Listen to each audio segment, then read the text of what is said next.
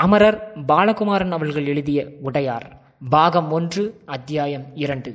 காவிரி ஜீவநதி இல்லை. இவ்வளவு நீண்ட பரப்பு கொண்ட சமவெளி மிகுந்த சோழ நாட்டில் மூளை முடுக்குகளெல்லாம் இடையராது பாயும்படியான ஒரு ஜீவநதி இல்லாதது பெரிய துக்கமே. சித்திரை மாத மத்தியில் காவிரி வறண்டு போகிறது. அடுத்த மூன்று மாதங்களுக்கு வெறும் மணலாய் கிடக்கிறது. நடுநடுவே எப்பேதேனும் மழை பெய்தால் குட்டை போல சிறிது நீர் தேங்கி நிற்கிறது. மழை நாட்களில் காவிரியில் குளித்து குளித்து பழக்கப்பட்டவர்கள் காவிரியில் தான் குளித்தே ஆக வேண்டும் என்ற சங்கல்பம் உடையவர்கள் வெயில் நாட்களில் ஊற்று பறித்து மொண்டு குளிப்பதால் மழை நாட்களில் பெரிய சிக்கலாகி விடுகிறது அது. இடுப்பளவு ஜலம்தான் என்று நம்பி காவிரியில் இறங்கி தாண்ட முடியவதில்லை நடந்து கொண்டிருக்கும் பொழுதே நாலடி ஆழம் சரக்கென்று உள்ளே போய்விடுகிறது பெண்களையோ சிறுவர்களையோ அல்லது மாடுகன்றுகளையோ நடத்தி போக முடியாமல் தவிப்பு ஏற்படுகிறது. காவிரியை உற்று பார்த்து கொண்டிருக்கிற எவரேனும் ஒருவர் வழி சொல்லி கயிறு கட்டிவிட அந்த கயிற்றை பிடித்து கொண்டுதான் மக்கள் தாண்ட வேண்டிய நிலைமை ஏற்பட்டு விடுகிறது. அநேகமாய் எல்லா கிராமங்களிலும் எதிர்க்கரைக்கும் இக்கரைக்குமாய் கிராமத்து செலவிலேயே கயிறு கட்டியிருப்பார்கள். அந்த கயிறை நம்பிதான் இந்த பெண்கள் கூட்டம் இறங்கியிருக்கும். ஆனால் கயிறு பிடுங்கி கொண்டு போய் மூன்று நான்கு நாளிகைகள் ஆகியிருக்கும். காவிரியின் வேகம் மெல்ல மெல்ல அதிகரித்து கொண்டே போவதை பிரம்மராயரின் உடம்பு உணர்ந்தது.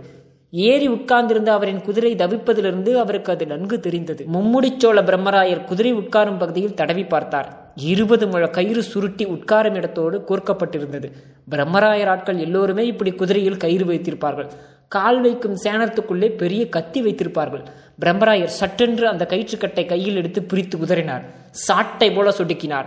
அந்த கயிறின் மறுமுனை தொலைதூரம் போய் விழுந்தது. பிரம்மராயர் கவிழ்ந்த வண்டியை உற்று பார்த்தார். இருட்டில் ஏழு பெண்களும் ஒரு வண்டிக்காரனும் இருப்பது தெரிந்தது. ஒரு மாடு விடுவித்துக் கொண்டு வேகமாய் கரையை நோக்கி நீந்தியது. இன்னொரு மாட்டிற்கு அடிபட்டிருக்க வேண்டும். அது எந்த பக்கம் போவது என்று தெரியாமல் திகைத்து நாலா பக்கமும் பாவம் அலைந்து கொண்டிருந்தது. உருண்டு போன வண்டியை பிடித்து கொண்டு பெண்கள் கத்தி கொண்டிருந்தார்கள். வண்டியின் சக்கரத்தை பற்றியிருந்தவர்களின் கால்களை வெள்ளம் பிடித்து இழுக்க அவஸ்தைப்பட்டு கொண்டிருந்தார்கள். மிகவும் சிரமப்பட்டு குதிரையை உதைத்து உதைத்து வண்டியை நோக்கி பிரம்மராயர் திருப்பினார் திணறாதே கரையேற வேண்டும் என்று நினைக்காதே.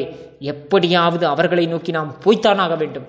குதிரையை விழாவில் மறுபடியும் உதைத்தார். எக்கி எக்கி மாட்டு வண்டி நோக்கி விரட்டினார். குதிரை ஒவ்வொரு அடிக்கும் மிகுந்த சிரமத்தோடு நகர்ந்து மாட்டு வண்டிக்கு அருகே வந்தது. மாட்டு வண்டிக்கு அருகே வந்ததும் கயிறை வீசி மாட்டு வண்டி மீது போட்டார். உடம்பில் கயிற்றை சுற்றி கொள்ளுங்கள். குதிரை நம்மை கரைக்கு இழுத்து போய்விடும் என்று சொன்னார். மாட்டு வண்டியின் இருபுறமும் இருக்கிற பெண்கள் கயிற்றை சுற்றி கொள்ள ஆரம்பித்தார்கள். ஒரு பெண் தன் உடம்பில் கயிற்றை சுற்றி கொண்டு பக்கத்தில் இருந்த மற்ற பெண்ணுக்கு கொடுத்தாள். அந்த பெண் கயிற்றை தன் உடம்பில் சுற்றி கொண்டு இன்னொரு பெண்ணுக்கு கொடுத்தாள். கடைசியில் ஒரு பெண்ணுக்கு கயிற்றின் நீளம் போதாமல் போய்விட்டது. குதிரையின் சேனத்தை மறுமுனையில் கட்டி இறுக்கினார். அவர் இருக்குகிற பொழுது இடப்பக்கமாய் வண்டியை சுட்டி கொண்டு வந்த கமலக்கண்ணன் மெல்ல கால் ஊன்றி குதிரைக்கரியே வந்தான். வண்டியை நிமிர்த்து போகிறீர்களா பிரம்மராயரே? இல்லை. அது நமது வேலை இல்லை. இவர்களை பத்திரமாக கரையேற்ற வேண்டும். ஆறு பெண்கள் கயிற்றை சுட்டி கொண்டார்கள். குதிரையை விரட்டி கரைக்கு ஓட்டி கொண்டு போய்விடலாம் வெள்ளத்தில் இறங்க பயப்படுகிற குதிரை கரைக்கு போக வேண்டுமென்றால் தர தரதரவென்று போய்விடும். ஆனால் ஒரு பிரச்சனை. ஒரு பெண்ணுக்கு கயிறு போதவில்லை. வெள்ளம் வேறு ஏறிக்கொண்டிருக்கிறது என்ன செய்வதென்றே புரியவில்லை. நீ அந்த பெண்ணை பத்திரமாய் கரைக்கு கொண்டு வந்து விடுகிறாயா? பிரம்மராயர் கேட்க சரி என்று கமலக்கண்ணன் தலையசைத்தான். மறுபடியும் கால் ஊன்றி ஊன்றி நடந்து அந்த பெண் இருக்கும் இடத்துக்கு வந்தான். என்னை பிடித்துக் கொள்ளுங்கள் என்று கை நீட்டினான். அவள் பிடித்துக் கொள்ள மிகவும் பயந்தாள். மரக்கட்டையை பிடித்துக்கொண்டு ஊசலாடினாள். ஏன் பயப்படுகிறீர்கள்? நான் இந்த ஊர்க்காரன்தான். இந்த பக்கத்து நதியின் சுழல்கள் அனைத்தும் எங்களுக்கு அத்துப்படி. கவலை வேண்டாம் நான் உங்களை கரை சேர்த்து விடுவேன் என்று சொல்லி கமலக்கண்ணன் மெல்ல அவள் புறங்கையை பற்றி இழுத்தான். அவள் பயந்து கொண்டே கை நீட்டினாள்.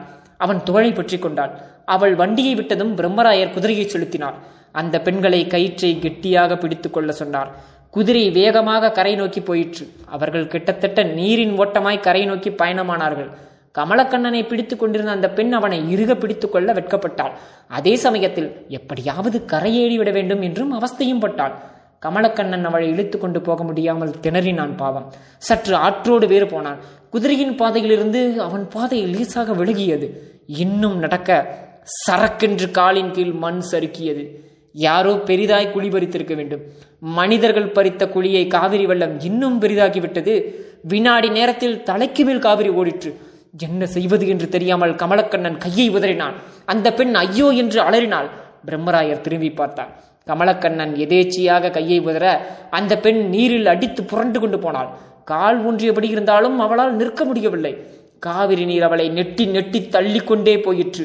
மூன்று நொடி நேரத்தில் அவள் கமலக்கண்ணனிடமிருந்து வெகு தூரத்தில் இருந்தாள். குதிரையை கரையேற விட்டுவிட்டு குதிரையிலிருந்து எகிரி அந்த பெண்ணை நோக்கி பிரம்மராயர் தாவினார். வேகமாக நீந்தினார். நீரின் வேகத்தோடே போனார். அந்த பெண்ணை பிரம்மராயர் நெருங்க அந்த பெண் விலக அங்கு ஒரு கண்ணாமூச்சி ஆட்டம் நடந்தது. சட்டென்று எகிரி அந்த பெண்ணின் தலைமுடியை பிடித்தார். உனக்கு நீச்சல் தெரியுமா? தெரியாது. அந்த பெண் பதில் சொல்லியது. இருட்டில் முகம் தெரியாமல் குரல் மட்டும் இனிமையாய் காதில் விழுந்தது. பிறகு என்ன தைரியத்தில் இருட்டில் நதியில் இறங்கினாய்? காலையில் பொறுத்து வர வேண்டியதுதானே திரும்பு என் முதுகை பற்றிக்கொள் என்று அவள் கையை பிடித்துக் கொண்டு முதுகை காட்டினார். அவள் முதுகை மெல்ல பற்றி கொண்டாள் இப்படி பற்றி கொண்டால் உன்னால் எதுவும் செய்ய முடியாது என்னையும் நடக்க விட மாட்டாய். இருக பற்றிக்கொள். உன்னை நான் என்னோடு பிணைத்துக் கொள்கிறேன். இப்பொழுது வெட்கப்பட்டாய் என்றால் வாழ்க்கை முழுவதும் வேதனைப்படும்படி நேரும். வெள்ளம் எங்கேனும் உட்புதலில் ஆறை சொருகிவிடும். சொருகிய முள்புதலில் மனிதனை விடுவிப்பது மிகவும் கடினம். ஓநாய்கள் நீரில் இறங்கி கடிக்க துவங்கிவிடும். காவிரிக்கரை முழுக்க நீர்நாய்கள் நிறைய உண்டு. நீர்நாய்கள் கடித்தால் நிச்சயம் மரணம். எனவே முட்டாள்தனமாக எதுவும் செய்யாமல் என்னை இருக்க பிடித்துக்கொள் என்று முதுகு காட்டினார். அவள் எகிரி அவரை இறுக பின்னிக் கொண்டாள். பிரம்மராயர் மேல் துண்டால் அவளையும் தன்னையும் இறுகி முடிச்சு போட்டுக் கொண்டார். மணலில் கால் ஊன்றி நீரை கழித்து கரையை நோக்கி நடந்தார். நெஞ்சு ஆழமிருந்த நீர் சிறிது நேரத்தில் சட்டென்று இடுப்புக்கு வந்தது. தொடைவரையில் ஜலம் போயிற்று. பிரம்மராயர் அவளையும் தன்னையும் பிணைத்திருந்த துண்டை உருவினார். அவள் இடக்கையை பிடித்துக்கொண்டு வா என்று கரையேறினார். வண்டியை இழுத்து வரலாமா என்பதற்காக திரும்பி பார்த்தார் நீ நீ கரையேறு என்று சொன்னார். அவள் தொடையளவு ஜலத்தில் நடந்தே போனாள். கரைக்கு அருகே போகும் நேரத்தில் சற்றென்று கரை ஆழமாகிவிட்டது போலும் அவள் கழுத்து வரை நீரில் மூழ்கினாள். புரண்டாள். அங்கு நீர் சுழன்றிருந்தது. உள்ளே இழுக்கப்பட்டாள். மறுபடியும் வெள்ளே தள்ளப்பட்டாள். புரண்டு காவிரிக்கரை மோரமாகவே போய் ஒரு முள்செடியை இறுக்கப்பிடித்துக் கொண்டாள். உதவி உதவி என்று பேயாய் கத்தினாள். பிரம்மராயர் கால் உதறி தன் கனத்த சரீரத்தை தண்ணீரில் சப்தமிழ போட்டு அவள் சென்ற திசை நோக்கி வேகமாக நீந்தினார். நீர் அவரையும் புரட்டியது.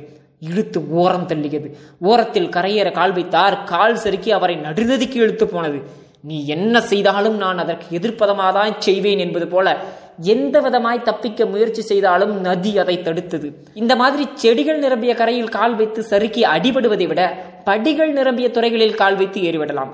பிரம்மராயர் கடினமாக முயன்று முள்செடிக்கு அருகே போனார். மிக கவனமாய் துணிவோடு முள்செடியை பிடித்து கொண்டார். அந்த பெண்ணிடம் அதை விட்டு விடுங்கள் அதை விட்டு விடுங்கள் என்று கத்தினார். அந்த பெண்ணுக்கு ஒரு முப்பது வயது இருக்கும். அவள் அந்த முள்செடி விடுவதற்கு பயந்தாள். நாம் அதிக நேரம் இங்கு நிற்க முடியாது. உங்கள் உடம்பெல்லாம் முட்கள் கீறி காயப்படுத்திவிடும். முள்புதரில் பாம்புகள் வேறு பதுங்கி இருக்கும். தயவு செய்து கையை உதறிவிடுங்கள் நடு ஆற்றுக்கு போய்விடலாம் என் தோழை இறுகு பிடித்துக் கொள்ளுங்கள். இங்கு படி எங்கிருக்கிறது என்று எனக்கு தெரியும். சற்றும் பயப்படாதீர்கள். அவர் கெஞ்சலாய் சொன்னார். அப்பொழுதும் அந்த பெண்மணிக்கு விட மனமில்லை அவர் இழுக்க இன்னும் வேகமாய் முள்செடியை கட்டி கொண்டாள். ஓவென்று அலறினாள். என்னாயிற்று என்னாயிற்று? தொலை தூரத்திலிருந்து பல்வேறு குரல்கள் பல்வேறு விதமாய் கேட்டன. பழமம் நேரி கிராமர் பிடித்து கொண்டு தீப்பந்தங்களுடன் வருவது தெரிந்தது. தயவு செய்த கையை விடுங்கள் என்று பிரம்மராயர் அவள் தோலை பிடித்து இழுக்க அவள் திரும்பி பயத்தோடு பிரம்மராயரை ஆற தழுவிக்கொண்டாள் பிரம்மராயர் அவள் இடுப்பை அணைத்தபடி கால் உதைத்து நதியின் நடுப்பக்கம் நகர்ந்தார். அந்த பெண்மணியின் முழு உடம்பும் அவர் உடம்போடு இறுக பின்னி கொண்டது. அவர் தன் கால்களை அசைப்பது கூட கடினமாக இருந்தது. அசைகிற போது அவளுடைய மெத்தென்ற உடம்பு மேலே பட்டது. அவர் இடதும் வலதும் கவனித்துக் கொண்டே உருக்களித்து நீந்து அவளை அணைத்தபடி மறுபடியும் கரை நோக்கி நகர்ந்தார். இந்த முறை காலடியில் பாறைகள் தென்பட்டன. இன்னும் நகர்ந்து போக செதுக்கப்பட்ட படித்தளம் தெரிந்தது. நின்று கொண்டார்கள். அங்கேயும் நீர் இழுத்தது பாசி வழுக்கியது. மிக நிதானமாய் ஒருவர் ஒருவர் அனைத்தபடி நடந்தார்கள். அடுத்தபடியில் கால் வைத்தார்கள். கால் வைக்கும்போது மிக கவனமாய் இரண்டு பேரும் ஒரே விதத்தில் ஊன்றினார்கள். அடுத்தபடியில் கால் வைத்தார்கள். இம்முறையும் மிக கவனமாய் ஊன்றி நடந்தார்கள். இப்பொழுது முழங்கால் அளவு ஜலத்தில் இருந்தார்கள். நீங்கள் கரையேறுங்கள். பிரம்மராயர் அவளை மெல்ல நகர்த்தினார். அவள் கரையேறினாள். பிரம்மராயரால் அடுத்த அடி அழுத்தி வைக்க முடியவில்லை. அந்த படியில் பாசி அதிகம் இருந்தது. அந்த பெண்மணி எப்படி மேலே நடந்து போனாள் என்கிற ஆச்சரியம் எழுந்தது அவருக்கு. பாசியில் கால் வைக்க ஊன்றுகின்ற கால் வேகமாக வழுக்கியது. என்ன செய்வது என்று தெரியாமல் பிரம்மராயர் நிற்க அவள் கீழிறங்கினாள் புடவையை விளக்கினார். ஒரு முனையை பிரம்மராயரிடம் கொடுத்தார். இருக பிடித்துக் கொள்ளுங்கள். அந்த படியில் அடர்த்தியாய் பாசி இருக்கிறது. ஒரு விடற்கடை அளவுக்கு சேர்ந்து தேங்கி நிற்கிறது. இது உபயோகப்படுத்தப்படாத படித்துறை என்று நினைக்கிறேன். என் புடவையை இருக்க பிடித்துக் கொண்டு மேலே வந்து விடுங்கள். அவள் புடவையின் நுனியை தர அவர் வாங்கி கொண்டு படியில் கால் வைத்தார். அவள் முழு பலத்தோடு தோளில் புடவையை போட்டுக்கொண்டு அவரை இழுக்க முயற்சித்தாள்.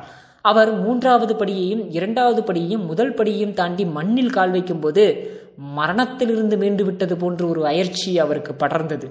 உட்கார்ந்து கொள்ள வேண்டும் என்று தோன்றியது. சற்று நேரம் மரத்தை பிடித்துக்கொண்டு சாய்ந்து கிடக்க வேண்டும் என்ற எண்ணம் ஏற்பட்டது. இடுப்பில் கை வைத்துக் கொண்டு மற்றவர்களும் கரையேறி விட்டார்களா என்று பார்த்தார். இருட்டில் எதுவும் தெரியவில்லை. தீப்பந்தங்களின் வெளிச்சம் செடிகளூடே தெரிந்தது. வாருங்கள் நாம் போவோம். அவர் பாதை தேடி கரையோரம் போனார். எல்லா ஆற்றங்கரையோரமும் ஒரு ஒற்றையடி பாதை போகும். அந்த ஒற்றையடி பாதை எளிதில் கண்ணுக்கு புறப்படாது. அவர் நடக்கத் துவங்கினார். அவள் தொடர்ந்து வந்தாள். உங்கள் பெயர் என்ன தாயே? ராஜராஜி. சிதம்பரத்திலிருந்து வருகிறீர்களா? இல்லை. என் ஊர் திருவக்கரை. என்ன? திருவக்கரையா? அவ்வளவு தொலைவில் இருந்தா வருகிறீர்கள்? ஆமாம். உங்களையும் குடிபெயரச் சொல்லி ஓலை வந்ததா? இல்லை. நான் குடிபெயர்வதற்காக வரவில்லை. பிறகு? வரைபடங்கள் கொண்டு வந்திருக்கிறேன். எதற்கு? கோவில் மண்டப வரைபடங்கள் எனக்கு கொடுக்கப்பட்டது. அவைகளை கொண்டு போய் தஞ்சையில் தர வேண்டும் என்று கட்டளை. இப்போது வரைபடங்கள் எங்கே? அதுவோ குப்புற கிடக்கும் அந்த மாட்டு வண்டியில் தான் வரைபடங்கள் இருக்கின்றன. பிரம்மராயர் திகைத்தார். அந்த மாட்டு வண்டி அங்குள்ள எல்லா உயிர்களையும் விட மிக முக்கியமான உயிராக அவருக்கு அந்த நேரம் தென்பட்டது.